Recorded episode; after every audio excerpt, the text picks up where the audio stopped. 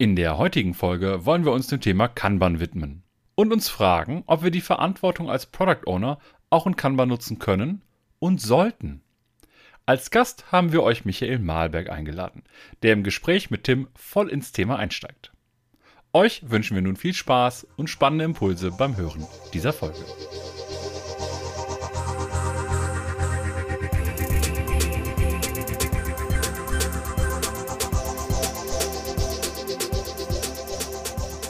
Wir kümmern uns heute endlich mal um Kanban. So richtig häufig ist das hier in dem Podcast noch gar nicht besprochen worden. Und die provokante Frage ist, kennt Kanban überhaupt Product Owner oder die Product Owner Rolle? Und das lässt sich leidenschaftlich diskutieren äh, mit jemandem, der richtig erfahren ist seit vielen, vielen Jahren. Deshalb freue ich mich auf den heutigen Gast, Michael Mahlberg. Hallo, lieber Michael. Hallo, Tim. Sehr schön hier zu sein. Vielen Dank.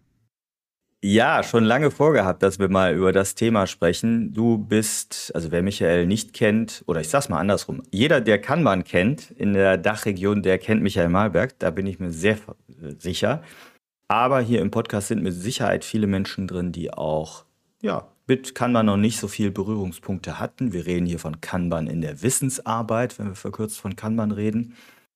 Und Michael ist jemand, der seit, ne, ich schätze mal mindestens 15 Jahren, können wir gleich drüber sprechen, einer der führenden Köpfe und Speaker äh, und Vordenker, zumindest in der Dachregion ist, auch weltweit sehr gut vernetzt. Ja, und dementsprechend äh, einer der bestgeeignetsten Gäste, glaube ich, um diese Frage zu diskutieren. Gibt es sowas wie Product Owner in der Kanban-Methode? Häufig gestellte Frage nach dem Motto, nee, wir machen hier aber kein Scrum, wir wollen aber trotzdem Product Owner sein, geht das denn dann, etc. Damit wollen wir so ungefähr beginnen. Michael, jetzt habe ich ein bisschen schon über dich gesagt. Vielleicht ist es aber besser, wenn du äh, noch ein bisschen mehr zu dir sagst. Fangen wir doch damit erstmal an. Ja, danke schön. So viel mehr, ich bin ja ganz rot geworden. Vielen Dank erstmal. So viel mehr kann ich dazu gar nicht mehr sagen. Ich habe tatsächlich 2007, 2008 angefangen mich mit Kanban auseinanderzusetzen. Bin ja seit ewigen Zeiten mit dem Titel Methodenberater unterwegs und begleite einfach Projekte methodisch in unterschiedlichen Ausprägungen. Und als das ganze Kanban-Zeug so hochkam in den Mailinglisten und es die ersten Limited Web Societies gab von David Anderson ins Leben gerufen, habe ich angefangen, mich erstmal so von außen damit zu beschäftigen und bin dann irgendwie da reingerutscht, mich intensiver damit zu beschäftigen und habe es dann auch sehr früh schon als sehr, sehr hilfreiches Mittel erlebt, um tatsächlich Veränderungen beim Kunden zu bewirken und Projekte voranzutreiben.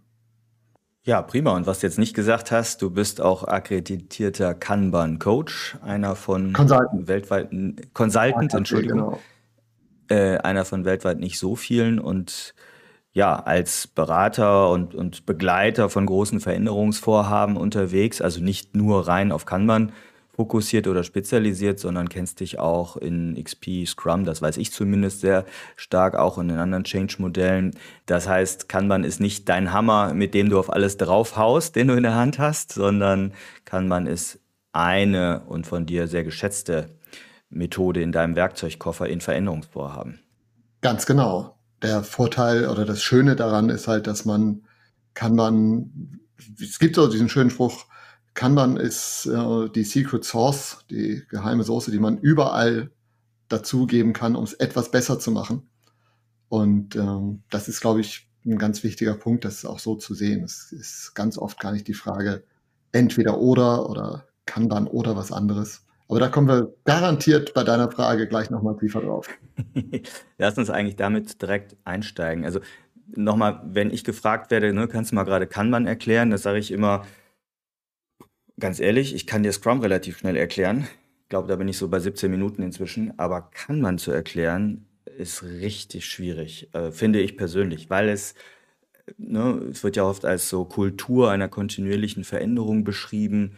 Hm, das lässt sich halt nicht so in Framework, äh, Struktur, Rahmenwerk packen, sondern es ist aus meiner Sicht, korrigiere mich gerne, sehr prinzipienbasiert. Es gibt ganz wenige Praktiken, aus denen man sehr viel ableitet. Und das ist also im positiven Sinne sehr philosophisch oftmals, finde ich. Mm, und lässt sehr viele Freiheiten und ist eben weit mehr als das, was gemeinhin landläufig so als kann man verstanden wird, nach dem Motto, wir haben Bord an der Wand. Ne? genau. Das ist vielleicht das Erste, was wir wichtigerweise nochmal vorwegschieben müssen. Also ein Kanban-Board, egal wie es jetzt genau aussieht, also bestimmte Spalten, äh, Items, die da drüber wandern, vielleicht auch noch sowas wie VIP-Limits, das ist für mich äh, erstmal ein Artefakt, was man innerhalb der Kanban-Methode benutzen kann, aber das ist bei weitem eben noch nicht Kanban. So, so versuche ich es immer einfach zu erklären, aber äh, hilf mir mal. Wie würdest du hier nur so, kannst du mir mal gerade Kanban erklären? Kannst du mir mal gerade Kanban erklären? Das ist tatsächlich eine spannende Herausforderung. Alleine kann man mal eben kurz zu erklären, würde wahrscheinlich den, den Rahmen ein bisschen sprengen. Aber du hast einen ganz wichtigen Punkt schon gesagt. Es ist sehr prinzipiengetrieben und äh, sehr praktikengetrieben. Es gibt im Grunde einfach nur sechs Prinzipien, sechs Praktiken, aus denen sich alles andere ableiten lässt. Aber ähnlich wie bei, bei anderen Dingen ist es halt nicht so, dass man vorwärts aus diesen Praktiken und Prinzipien alles wirklich ableitet, sondern in Wirklichkeit gibt es halt einen riesigen Body of Knowledge, der dahinter steckt.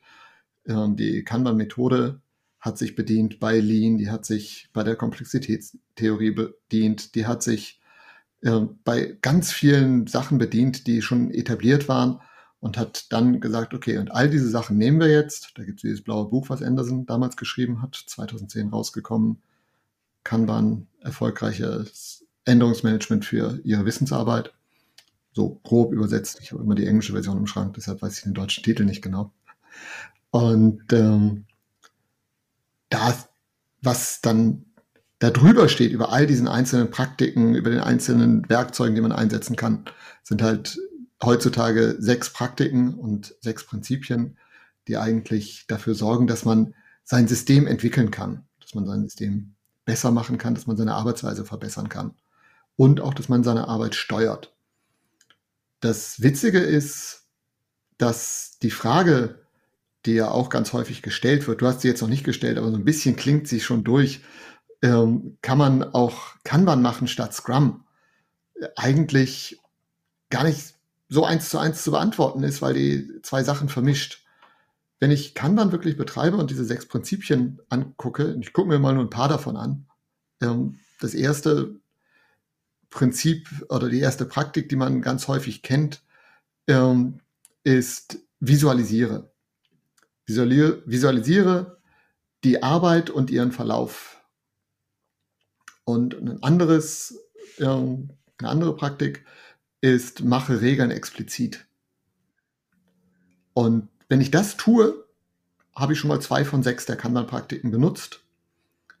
Und wenn ich mir jetzt ein Scrum-System angucke, ein Team angucke, was wirklich mit Scrum arbeitet und sage, okay, jetzt äh, lass uns hier mal Kanban einführen und eben halt nicht einfach nur Kanban verstehe als wir lassen ganz viele Sachen weg, dann ist das Erste, was ich mache, nichts weiter, als dass ich hingehe und mir angucke, wie wird wirklich gearbeitet, das visualisiere, das auf ein Board bringe und außerdem hingehe und sage, frage, was sind denn tatsächlich die Regeln, die ihr bisher implizit angenommen habt, lass uns die mal explizit machen. Lass uns mal da gerade kurz auch reingehen, weil genau was du, was du angedeutet hast, die Frage, die kommt ja ganz häufig. Ne? Sollen wir jetzt hier Scrum oder kann man machen? Oder vielleicht auch noch im, im gut gemeinten Sinne, wir wollen das Team entscheiden lassen, ob sie nach Scrum oder nach Kanban arbeiten. Alleine diese Frage ist ja eigentlich vom, und kein Vorwurf, weil die Leute wissen es halt noch nicht besser, aber ähm, die, die ist eigentlich falsch, weil, also ich sage immer, du kannst es kombinieren, weil es eben auf unterschiedlichen Ebenen stattfindet. Es schließt sich beides nicht aus, oder? Ganz genau, ganz genau. Drauf, das ja. größte Missverständnis, auf das ich immer laufe, ist, dass die Leute halt äh, denken, Kanban ist ohne Iterationen und äh, mit weniger Meetings.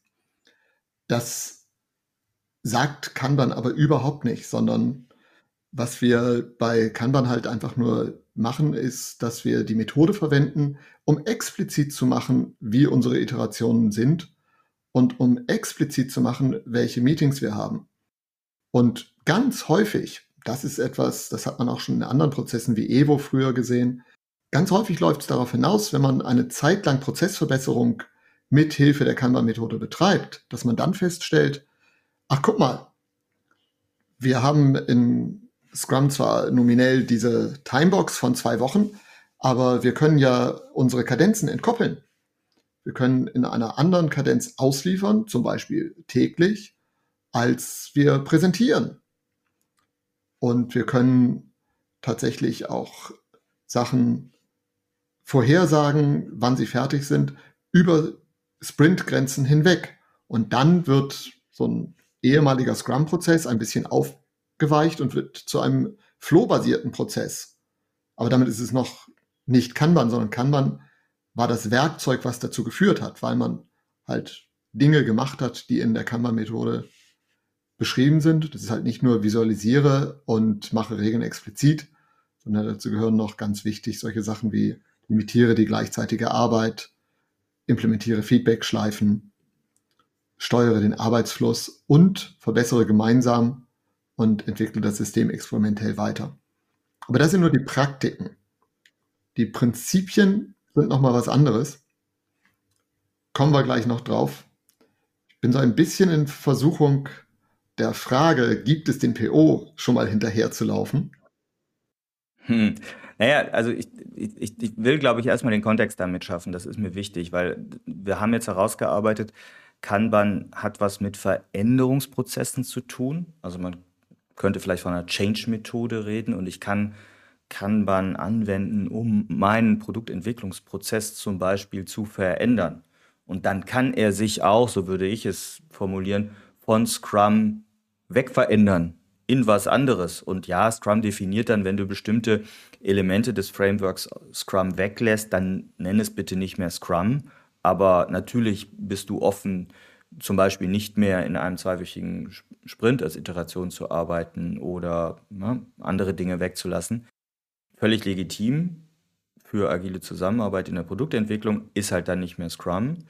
Und sich so davon wegzuentwickeln oder auch darauf hinzuentwickeln, ist mit Kanban möglich. Das ist mein Verständnis. So, und das wäre jetzt dann der Einstieg in die Frage, okay, du hast, also, ne, kennt Kanban Product Owner oder anders gefragt, ist es erlaubt, ich formuliere es mal spitz, äh, die Product Owner Verantwortlichkeit, ich sage ganz gerne noch Rolle, ähm, in Kanban einzusetzen?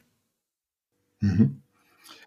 Lass mich kurz noch mal einen Schritt zurückgehen, weil du eben eine Sache gesagt hast, die relativ wenig Leute so realisieren, nämlich Kanban ist eine Change Management Methode. Es gibt ganz hinten versteckt in dem 2010er Buch so einen kleinen harmlosen Satz. I subtitled this book Successful Evolutionary Change for Your Technology Business. Ähm, also ich habe den Untertitel gewählt, äh, erfolgreicher Wandel für Ihr Technology Business. Und er schreibt weiter, I did this to underscore the point that the main reason for adopting Kanban is change management. Das heißt, ne, genau das, was du eben gerade gesagt hast, ist der Treiber hinter der Kanban-Methode gewesen, nämlich Change Management auf Prozessebene zu betreiben. Es geht sogar noch weiter mit Everything else is secondary, alles andere hat sich dem unterzuordnen im Rahmen der Kanban-Methode. Ähm, das ist also wirklich ein ganz wichtiger Punkt. Und zu der Rolle ähm, gibt es noch eine ganz wichtige Beobachtung. Es gab früher nur drei Prinzipien, heute gibt es sechs. Aber zwei von diesen drei ursprünglichen Prinzipien sind heutzutage zusammengefasst. Und wenn ich das mal eben kurz so vorlese, wie es heutzutage im, im offiziellen ähm, Leitfaden steht, Starte mit dem, was jetzt getan wird und berücksichtige dabei die existierenden Rollen, Verantwortlichkeiten und Titel. Und wenn wir das mal wirklich wörtlich und ernst nehmen und uns dann vorstellen, wir haben eine Gruppe von Menschen, die jetzt entweder tatsächlich nach Scrum gearbeitet hat oder versucht hat, Scrum einzuführen und an so einem Scheideweg steht, wo dann häufig jemand um die Ecke kommt und sagt, lass uns doch mal Kanban machen, das ist einfacher dann ist das Erste, wenn man diesem ersten Prinzip wirklich folgt, starte mit dem, was jetzt getan wird, ändere nichts an den bestehenden Rollen, Verantwortlichkeiten und Titeln. Es ändert sich erstmal gar nichts, sondern natürlich haben wir, wenn wir Kanban betreiben an dieser Stelle, dann als erstes mal die Aufgabe zu verstehen, und zu visualisieren, wie passiert die Arbeit wirklich und was machen die Rollen, die wir haben, die Personen, die diese Rollen ausfüllen, innerhalb dieses Prozesses tatsächlich und machen das explizit. Also schreiben das einfach mal auf. Das finde ich wichtig. Das heißt ja, wenn ich heute in einem Scrum, na, ich scheue mich vor dem Wort Prozess, aber nach Scrum arbeite und das auch wirklich tue, also wirklich eine Scrum Product Owner Rolle, so wie wir hier im Podcast auch darüber reden, gelebt wird, dann ist die in dem Moment, wo ich Kanban anwende als Methode, eben nicht weg, sondern erstmal weiterhin da. Und wir gucken drauf, was tut diese Product Owner Person oder die Person, die so genannt wird, was tut die denn tatsächlich? Und von dort starte ich eine Veränderung sofort und evolutionär, aber eben nicht revolutionär, so ist mein Verständnis, sondern das heißt ja im Umkehrschluss, wenn ich jetzt eine Person habe, die sich zwar Product Owner schimpft, aber keinerlei von uns gemeinte Product Owner Tätigkeit tut, dann visualisiere ich erstmal das und mache das explizit nach dem Motto, guck mal, wie kommen denn hier Anforderungen meinetwegen rein? Ja, mit dem Hippo-Faktor, ne? also Highest Person Paid Income, äh, Opinion. Irgendwer sagt, das und das muss kommen. Aha, dann ist da vielleicht so eine, eine, eine, eine Hülse, wo Product Owner draufsteht, aber die tatsächlichen Anforderungen kommen gar nicht über diese Person oder werden nur dispatcht von dieser Person. Das würde man nach meinem Verständnis dann erstmal überhaupt aufnehmen, darstellen, sich dessen bewusst machen oder es explizit machen, wenn wir Kanban oder mit Kanban starten. Genau. Und wir würden das halt versuchen, so getreu wie möglich zu modellieren. Zu modellieren, das klingt so großartig. Also, das heißt tatsächlich nur, dass wir im Allgemeinen ein paar Striche auf die Wand oder auf ein entsprechendes anderes Board machen und dort drüber schreiben, welche, welcher Wissensgewinn in diesem Schritt stattfindet. Also zum Beispiel haben wir dann eine Spalte, über der steht Definition der Anforderung. Und dann schreiben wir da eine Regel dran und da steht, Tim schreibt auf, was ihm The Big Boss erzählt hat. Und dann stellen wir fest, Mensch, guck mal, Tim hat eine Rolle und äh, der kommt in unserem angenommen, in dem bisher angenommenen, wahrgenommenen Prozessframework vor, aber The Big Boss, der, der hat gar keine Rolle. Der handelt aber. Und da ist eben dann halt der Unterschied. Die Kammermethode sagt, okay, wenn wir da tatsächlich jemanden haben, der agiert und einen Arbeitsschritt, der stattfindet, dann machen wir das auch erstmal explizit. Das heißt, ich gucke von den Akteuren drauf und schaue erstmal, welche Akteure äh, hab, ja, erledigen welche Aktivitäten, kann man das so nennen? Genau. Und danach fange ich dann an, andere Sachen zu machen. Das wohl bekannteste aus der Kanban-Methode, nämlich limitiere die parallele Arbeit, Limit WIP, ist erstaunlich häufig erst ein relativ später Schritt. Weil das Erste, was wir ganz häufig tun, wenn wir Kanban wirklich nutzen, um Prozesse zu verbessern, ist einfach erstmal rauszubekommen, was tun wir wirklich und demnach auch, was tut die Person, die wir Product Owner nennen, tatsächlich.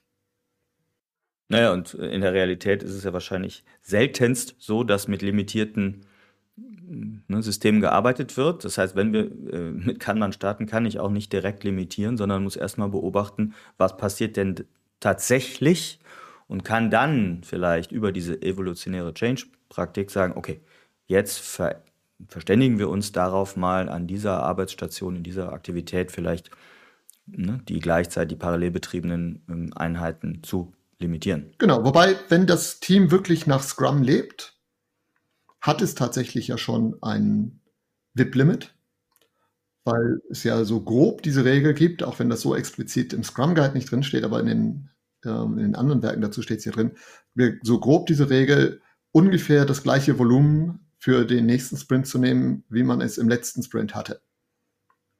Das ist eine Regel, die steht nicht im Scrum Guide, aber sie wird sehr häufig so gelebt. Ist eine gelebte Praktik, ja. Ja, könnten wir jetzt lange diskutieren, ne? Oh, gucken wir auf die Items, Product Backlog Items, gucken wir auf ein Sprintziel oder so. Ja, genau. Okay, aber, aber ja. ist jetzt nicht Kern für heute. Genau.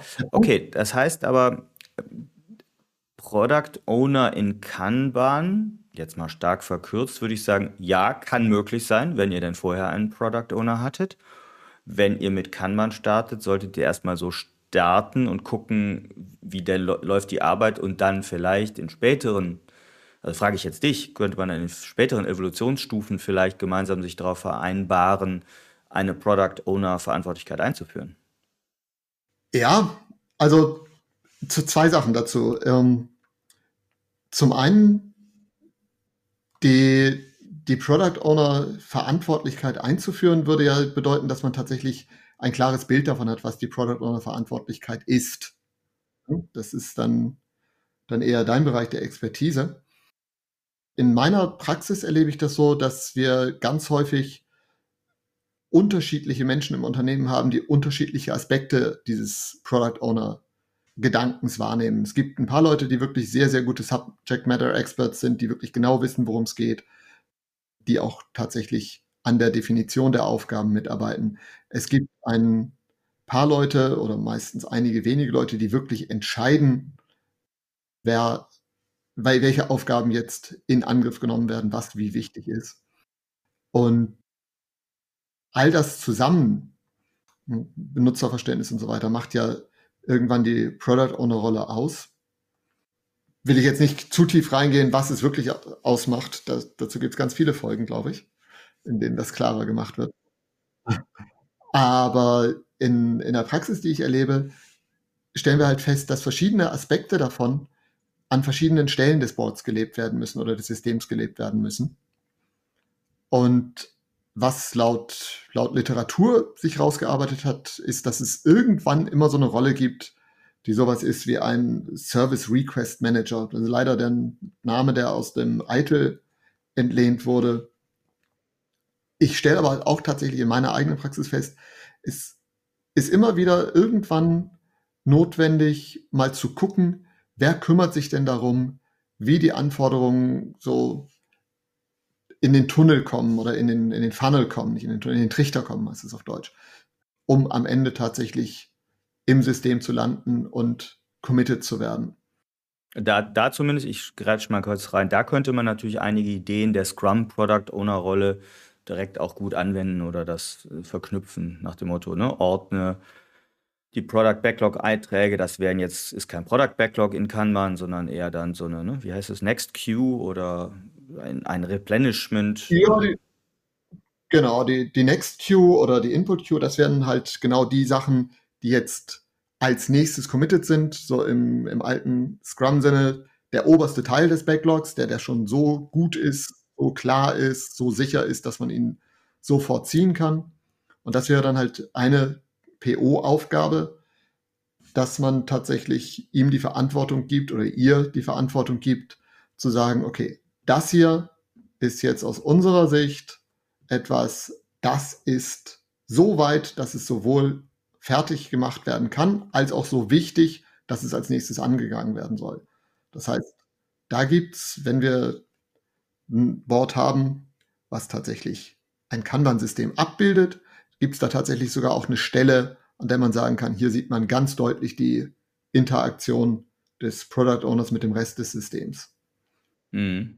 Ja, schönes Beispiel. Also ist ja nicht die einzige Stelle, das ist auch klar, aber lassen wir das Beispiel mal hier an der Stelle so stehen. Ich finde jetzt den Vergleich mal ganz spannend. Wir gucken in den Scrum Guide rein und sehen, dass inzwischen nur noch, ich glaube, 15 Zeilen, sage ich immer, irgendwann habe ich es mal gezählt, 15 Zeilen zum Product Owner überhaupt da nur noch formuliert sind mit allen Vor- und Nachteilen. Die Vorteile sind, dass ich sehr viel im eigenen Systemumfeld ausgestalten kann. Die Nach Nachteile sind, dass es so viel Missverständnis in dieser Welt da draußen gibt rund um die Scrum Product Owner Rolle, so formuliere ich es mal ganz bewusst, dass auch ein entsprechender Wildwuchs da ist und jeder irgendwas damit macht. Hm, und das mal auf Kanban gemünzt. Kanban hat ja, ja, da kannst du uns vielleicht mal aufklären, was gibt es denn überhaupt für Grundlagenliteratur oder sowas Vergleichbares wie ein Scrum Guide? Also anders gesagt, was sagt denn Kanban zu Rollen oder vielleicht sowas zu einer PO-Rolle auch konkret? Genau. Das ist halt das Spannende. Kanban sagt sehr, sehr explizit, also die Kanban-Methode sagt sehr explizit, es gibt keine Rollen die von der Methode vorgeschrieben werden. Es gibt so zwei Bücher, die ich an der Stelle, ja, das bei dem einen ist Buch wirklich übertrieben. Es gibt ein kleines Büchlein, äh, das ist der Essential Kanban Condensed Guide, findet man mit genau den Worten auch leicht im Internet. So Werden wir auch verlinken. Ja. Weißes Büchlein, ah ja, super. Als Link ist das natürlich noch besser. Und da gibt es eine ganze Seite. Ich habe jetzt nicht gezählt, wie viele Zeilen es sind. Es sind tatsächlich mehr als 15 Zeilen, wenn ich das so angucke, äh, über Rollen in Kanban. Aber die Hälfte dieses Abschnitts beschäftigt sich damit, dass es keine Rollen gibt. Okay, es sind 19 Zeilen. Auch nicht so viel mehr. Okay. Nee. Und der Rest das ist, Achtung, das ist nochmal, nochmal, dass es keine Rollen gibt, sagst du, ja? Genau. Der Rest des Abschnitts beschäftigt sich damit, zu sagen, wir haben festgestellt, dass sich, wenn man ein System mit Kanban verbessert, im Allgemeinen diese beiden Arten von Rollen, und eine davon ist eben halt dieser Service Request Manager, wiederfinden lassen. Das ist aber nicht präskriptiv, weil die Kanban-Methode nicht sagt, du musst so und so arbeiten, sondern die Kanban-Methode gibt dir, wenn man diese sechs Prinzipien und sechs Praktiken anwendet, nur das Handwerkszeug in die Hand, um deine Prozesse zu verbessern. Und wenn du jetzt feststellst, verflixt, bei uns entscheidet niemand, welches Product Feature jetzt wirklich das Wichtigste wäre, dann würde dir die Kanban-Methode halt sagen, verflixt, wir haben an der Stelle immer ein Problem. Was können wir tun, um dieses Problem zu lösen? Ah, wir könnten jemandem mit dieser Verantwortlichkeit, äh, die, jemandem diese Verantwortlichkeit verleihen. Und dann würden wir eine Policy irgendwo hinschreiben, wenn wir uns denn darauf geeinigt haben, und sagen, okay, wir gucken uns jetzt mal tief in die Augen und sagen, ja, du bist derjenige, der diese Verantwortung wahrnimmt. Dass das als Policy auf dem Board klebt, ist ein Implementierungsdetail. Das Entscheidende ist halt, dass man sich wirklich darauf einigt, das zu tun. Und dann wäre diese PO-Verantwortlichkeit tatsächlich etwas, was in dem System verankert ist. Aber die Beschreibung der Kanban-Rollen beschäftigt sich halt, wie gesagt, vor allen Dingen damit, was in der freien Wildbahn gefunden würde und dass die Methode selber nichts vorschreibt. Also nochmal dieses Start with what you do now. Genau. Mhm. Du hast gesagt, äh, in, in diesem Kanban äh, Condensed oder Essential Kanban Condensed, was du gerade zitiert hast, sind ja äh, zwei Beobachtungen. Auf der einen Seite der Service Request Manager, auf der anderen Seite der Service Delivery Manager. Lässt sich das denn mit den Rollen aus Scrum irgendwie vergleichen oder mappen oder so? Ja, aber. Ähm, die, die einfache Übersetzung, das steht auch, ähm, auch so da drin, ist, dass man sagt, dass der Service Delivery Manager sowas wie ein äh, Scrum Master sein könnte. Ähm, gilt auch die schöne Bezeichnung eines Flow Managers, Flow Masters, noch ein paar andere Sachen. Und äh, der Service Request Manager ein Product Owner.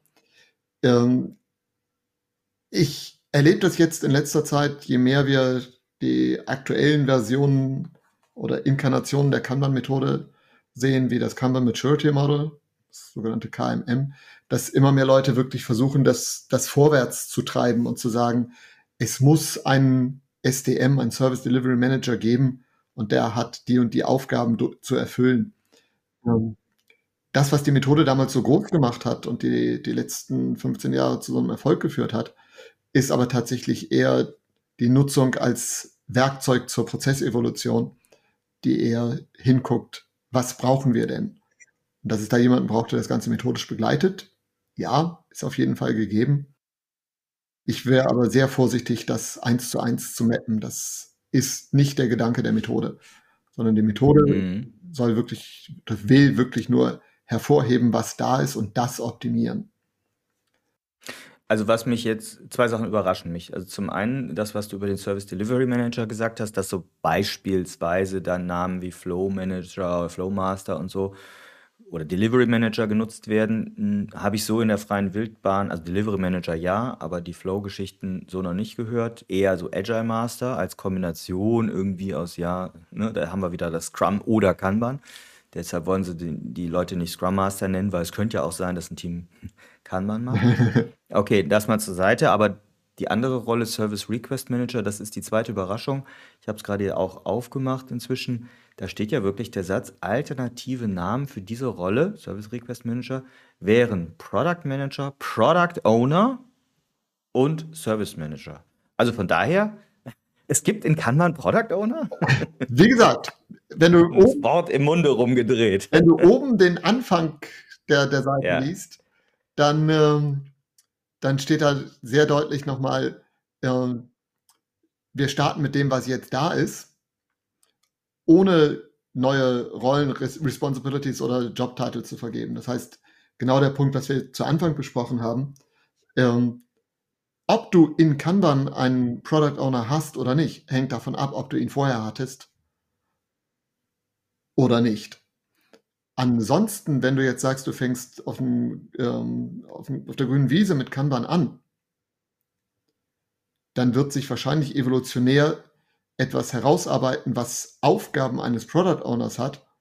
Wenn du aber nicht zufällig jemanden dabei hast, der die Product Owner Definition entweder aus der Scrum Product Owner Definition oder aus der Safe Product Owner Definition oder aus irgendeiner anderen äh, PO Definition oder Product Manager Definition mitbringt, wird es diesen Begriff in sowas insofern nicht geben, sondern diese Seite äh, mit den Kanban-Rollen ist tatsächlich eher eine Beobachtung. Wir haben das jetzt ein paar Jahre gemacht. Was für Leute haben denn an Systemen normalerweise mitgearbeitet? Also finde ich schon mal hilfreich. Nochmal festzuhalten, haben wir jetzt ja mehrfach gesagt, ne, kann man selber, hat initial oder erfordert initial keinerlei Rollen und demnach auch keine Product Owner Rolle. Hm, das ist jetzt so die Theorie. Was, was siehst du denn so in der Praxis? Also du bist ja wirklich bei vielen Veränderungsinitiativen dabei, siehst viele Organisationen oder Systeme, wie man dann sagt, hm, und eben auch viele Kanban-Systeme. Wie oft siehst du da Product Ownerinnen und Product Owner oder Menschen, deren Rolle so genannt wird? Das sind ja zwei ganz unterschiedliche Fragen. Gemeine Frage. Genau. Product Owner sehe ich selten. Menschen, die so genannt werden, sehe ich häufiger. Und was ich im Allgemeinen erlebe. Aber über den Satz müsst ihr jetzt mal nachdenken. aber da steckt aber viel drin. naja. Wir haben uns ja schon häufiger unterhalten und ähm, die, diese Rolle, die der Product Owner eigentlich hat im, im Scrum Framework, ist ja in der realen, in der freien Wildbahn selten anzutreffen, dass man wirklich diese absolute Entscheidungsgewalt hat. Und äh, dieses, was du immer so schön unter äh, sagst, dieser eine Satz, damit der Product Owner erfolgreich sein kann, hat das gesamte Unternehmen seine Entscheidungen zu respektieren und so weiter. Auch das ist ja in ganz vielen Kontexten, gerade da, wo ich unterwegs bin, in Konzernen oder größeren Unternehmen, nicht so gegeben. Deshalb ist es halt für mich auch so wichtig, das nochmal zu unterscheiden. Und was ich sehe bei Kanban-Einführungen ist aber, dass wir immer wieder dahin kommen, dass wir feststellen, okay, hier gibt es diese Interventionsnotwendigkeiten für bestimmte Fähigkeiten und Kompetenzen. Es gibt jemanden, der tatsächlich am Commitment Point, wo man von irgendeinem vorgelagerten Discovery-System, das wäre nochmal ein Thema für sich, da gibt es ja auch Product Discovery auf der einen Seite und äh, Discovery kann man als eine Art Discovery zu betreiben auf der anderen Seite. Aber das, das wäre nochmal ein, ein größeres Thema. Das ist, das ist eine eigene Folge wert. genau, das, ähm, das ist ein Bereich, in dem halt Leute, die so eine Product so einen Product-Hut aufhaben, ganz viel unterwegs sind. Und aber eben halt dann auch an dieser Schnittstelle zum Delivery-System, wo es tatsächlich darum geht, Sachen umzusetzen.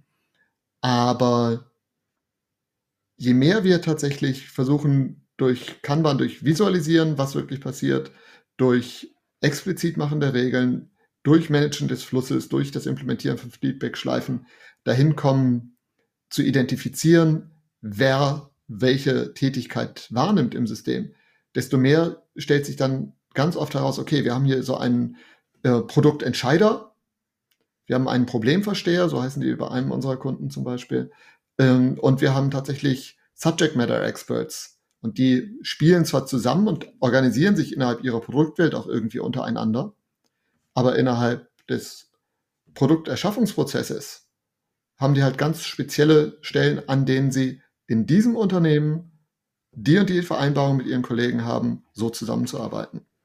Sodass die Product Owner Rolle als explizite Rolle tatsächlich selten auftaucht in Kanban-Systemen, aber im Umfeld im Allgemeinen äh, gar nicht wegzudenken ist.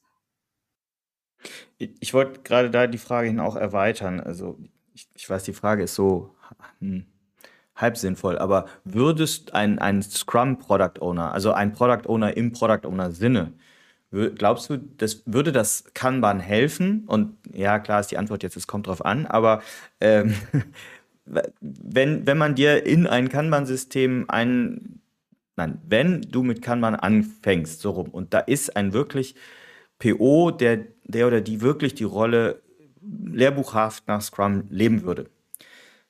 Hilft das einer der Kanban-Methode oder ist es egal oder schadet es? Hast du da eine Meinung? Ich würde es andersrum sehen. Die Kanban-Methode hilft dem PO immens, weil er damit sehr leicht aus oder sehr schnell aus der Beliebigkeit rauskommt, unter der POs häufig zu leiden scheinen, wenn ich das aus, aus meinen Delivery-Systemen so ableiten kann. Das heißt, gerade der, dem PO hilft es halt immens, die Kanban-Methode zu nutzen, um das System klarer zu machen, um deutlicher zu Absprachen zu kommen, um deutlicher zu sehen, wie ist der aktuelle Fortschritt der Arbeit, ähm, weil es eben halt nicht um, wir machen Checkboxen auf irgendeinem, oder wir haken Checkboxen ab auf irgendeiner langen To-Do-Liste geht, sondern wirklich darum, die Realität abzubilden und über diese zu reden, so dass es einem PO auch immens helfen kann, wenn er tatsächlich den Prozess in seinem Sinne auf diese Art evolutionär weiterentwickeln kann. Und dazu, ja, ich denke, Entschuldigung, mach weiter. Nee, nee, das war nur noch, und das dazu ein Werkzeug hatte. So. Hm. Ich, ich denke auch hin zur Stabilisierung eines Systems in Richtung Forecasting. Also wir haben jetzt heute nicht das Thema Kanban an sich als Thema, aber es ist ein, ja ein guter Teaser, nochmal sich in die Richtung Kanban als Product Owner auch zu informieren, weil es einem wirklich auch helfen kann äh, in der täglichen Arbeit, auch in einem Scrum-System. Und das wirft natürlich direkt die nächste Frage auf. Es flog, also ganz kurz, lass uns mal über den Begriff Scrum-Bahn vielleicht sprechen. Uh. Der Begriff, ja, ich weiß, flog so vor gefühlt zehn Jahren, sage ich immer, durch die Welt und äh, sorgt immer noch für Verwirrung. Also mir kommt momentan immer das kalte Schaudern, wenn der Begriff heute noch aufkommt. Aber vielleicht können wir mal ein bisschen damit aufräumen. Was ist denn Scrumban und ist das dann die Kombination von Scrum und Kanban, wenn ich sage, man kann das kombinieren? Naja, wie du gerade eben schon ganz richtig sagtest, das kommt drauf an. Das kommt zum Beispiel drauf an, zu welchem Zeitpunkt du Correladas, von dem der Begriff größtenteils verbreitet wurde, gefragt hast, was ist denn Scrumban? Scrumban ist anders als Kanban oder Scrum ja nichts, wo du einen großen Body of Knowledge hast, sondern es ist eine grobe Idee, zu der es ein paar Präsentationen gibt und ähm, es gibt das ein oder andere Buch, die darauf aufsetzen, aber es ist halt so praktisch nichts, wo du jetzt heutzutage irgendwo hingehen kannst und sagen kannst, wir arbeiten nach Scrumban und alle sagen, okay, ich ziehe jetzt genau diese Beschreibung des der Arbeitsweise aus dem Bücherregal und arbeite danach. Und ich finde den Begriff insofern gefährlich, als dass, als man damals darüber diskutiert hat, als, als Corey noch da sehr aktiv in der Szene war, ähm, man kann das halt verschiedentlich betrachten. Man kann das Inside-Out machen, das heißt, man hat einen Scrum-Prozess, okay, mir tut der Begriff auch weh, einen Prozess, der dem Scrum-Framework folgt. Und macht da drin Kanban, man macht da drin mehr Visualisierung, man macht da drin interne Regeln explizit, man limitiert intern noch zusätzlich die Arbeit, man hat noch mehr Feedback Loops intern und so weiter und macht das, man kanbanisiert das Scrum-System sozusagen von innen und hat dann ein nach Scrum funktionierendes Team, was aber intern Kanban nutzt, um Scrum besser zu machen. Also um besser darin zu sein, Scrum zu machen. Oder du hast ein Unternehmen, was du nach, oder eine, einen größeren Teil einer Wertschöpfungskette, den du nach Kanban modellierst und nach Kanban optimierst, die Arbeit visualisierst, die Arbeit limitierst, ne? genau die gleichen Sachen wie eben, aber halt auf einem höheren Abstraktionslevel. Und innerhalb dessen hast du halt deinen äh, dein Delivery-Anteil, der nach Scrum arbeitet. Auch das ist eine Kombination von Kanban und Scrum. Und ähm, Corey hatte damals halt eine sehr spezifische Sicht darauf, wie er das gerne machen würde und wie er gerne dahin kommen würde, von einem reinen Scrum-Prozess zu einem eher Flow-basierten Prozess zu kommen. Aber es ist halt nicht greifbar genug, um zu sagen, lass uns Scrum-Mann machen, sondern dann muss man halt tatsächlich sagen, lass uns mit Scrum anfangen und mit Kanban besser werden oder lass uns Scrum machen, aber intern Kanban verwenden oder irgendeine andere Kombination. Aber der Begriff an sich ist viel zu deutungsfähig heutzutage, weil er halt auch nicht weiter verfolgt wurde. Ja, und vor allem, also ich, vielleicht ist es verkürzt oder arrogant, aber ich habe immer das Gefühl, wenn jemand heute noch irgendwie vorschlägt, lass uns Scrumban machen, das ist für mich erstmal ein Indiz oder ein kleines Achtung, dass es wahrscheinlich jemand ist, der weder Scrum noch Kanban richtig verstanden hat. Das ist jetzt ein bisschen arrogant formuliert, aber ich glaube, die Menschen, die sich in beiden Bereichen tief auskennen, die würden es eben nicht Scrumban nennen, sondern die würden es trotzdem kombinieren, wie wir es eben am Anfang ja schon gesagt haben, weil es auf unterschiedlichen Ebenen ist oder sowohl das Inside-Out als auch das Outside-In, was du gerade erklärt hast. Aber dieser Begriff, den Begriff zu nutzen, zeugt eigentlich mh, hm, nicht so von so viel tiefem Wissen in den Themenfeldern, würde ich behaupten. Ich habe den Begriff in den letzten drei, vier Jahren vielleicht fünfmal gehört. Also jetzt in der Covid-Zeit und davor. Und ähm, wenn ich dann nachgefragt habe, was meinst du damit genau, habe ich im Allgemeinen äh, so eine Antwort bekommen, die entweder so lautete wie, wie Falks T-Shirt zu dem Thema. Also ein Freund von mir hat ein schönes T-Shirt mit, wir machen jetzt Kanban, das ist wie äh, Scrum nur ohne Meetings. Also auch ein großes Missverständnis. Er benutzt das immer so ein bisschen als Lackmustest. Ähm, also Antworten bekommen, wo die Leute gesagt haben, ja, weiß ich auch nicht so genau, aber eben halt Scrum ohne, ohne, ohne ständig Retrospektiven machen zu müssen. oder irgend sowas. Ähm, oder es gibt äh, so, so, gar keine Vorstellung davon. Das sind so die beiden Antworten, die ich bisher bekommen habe ich habe noch nicht einmal gehört, dass dann jemand gesagt hat, ähm, wir wollen ja, Scrumban machen, so wie Corey Ladders das 2009 beschrieben hat, oder wir wollen Scrumban machen, so wie in dem 2014er Vortrag von Corey Ladders. Dann würde ich sagen, lass uns drüber reden. Kann man machen, muss man aber nicht. Ich würde den Begriff eher versuchen zu vermeiden und eher versuchen zu sagen, was ich wirklich konkret machen will. Ich möchte gerne Scrum nutzen und das mit der Kanban-Methode verbessern. Ich nehme den, das Scrum-Framework als Aufsetzpunkt, um einen Prozess zu entwickeln und wie wir uns dann weiterentwickeln. Das beschreiben wir mit Kanban. Unsere Planung machen wir, indem wir Metriken in Kanban mit nach Kanban Gedanken erheben und daraus dann Forecasting machen und, und, und. Also da kann man den ganzen Werkzeugkasten nutzen, aber Sonst wäre ich davon. Äh, das ist, äh, also packen wir den Begriff Scrumban zur Seite und du hast jetzt gerade in den letzten Sätzen das, glaube ich, nochmal sehr gut zusammengefasst, wie man das kombinieren kann. Und das ist ein guter Abschluss fürs Gespräch, aber am Ende haben wir natürlich, Michael, immer hier so eine Frage, was ist dein guter Tipp? Hast einen guten Tipp? Und zwar jetzt mal aus dem Blickwinkel, jemand ist Product Ownerin oder Product Owner, äh, arbeitet vielleicht in einem Scrum-Kontext, hat sich vielleicht noch nicht so viel mit mit Kanban äh, auseinandergesetzt.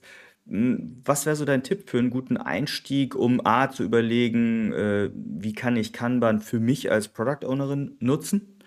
Oder halt auch ganz banal gesagt, wie kann ich überhaupt in diesen Wissensbereich Kanban äh, reinkommen? Mhm.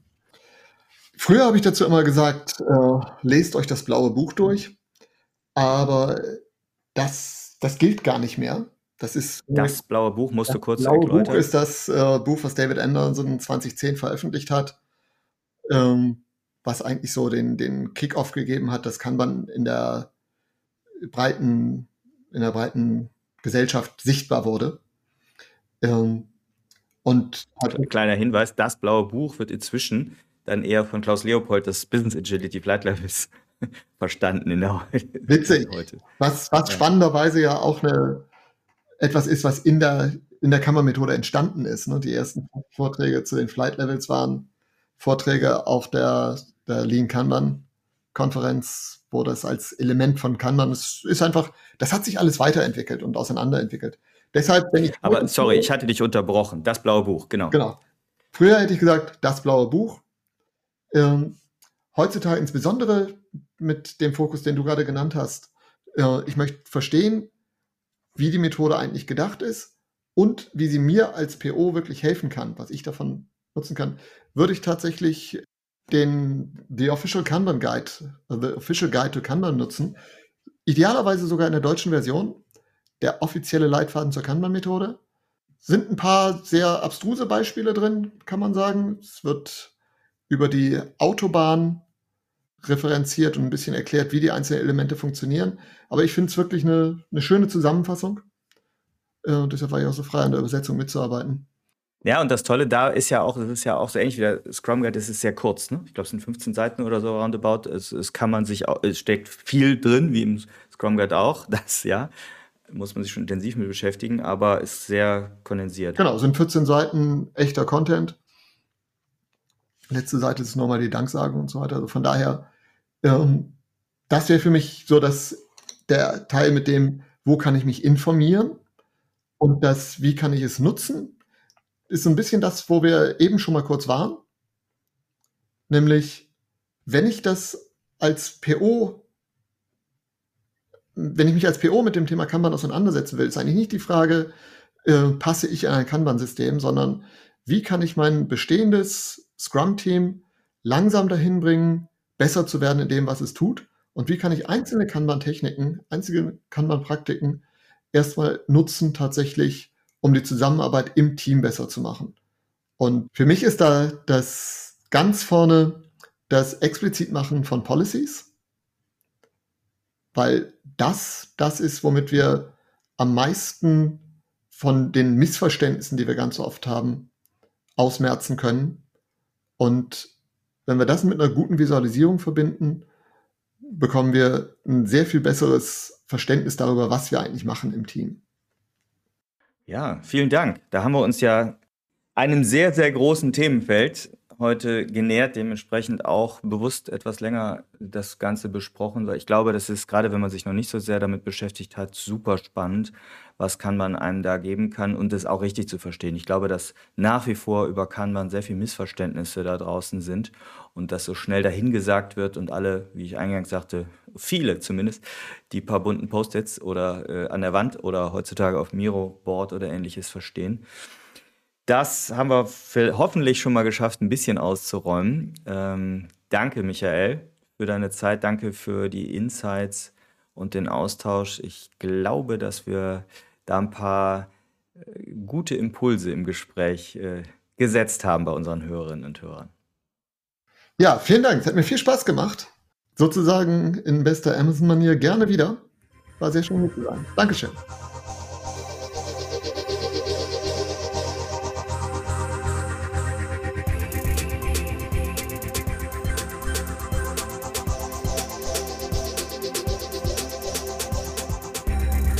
Weitere Informationen rund um Veröffentlichungen und Events der Produktwerker folgt uns auf Twitter oder besucht unsere Website unter produktwerker.de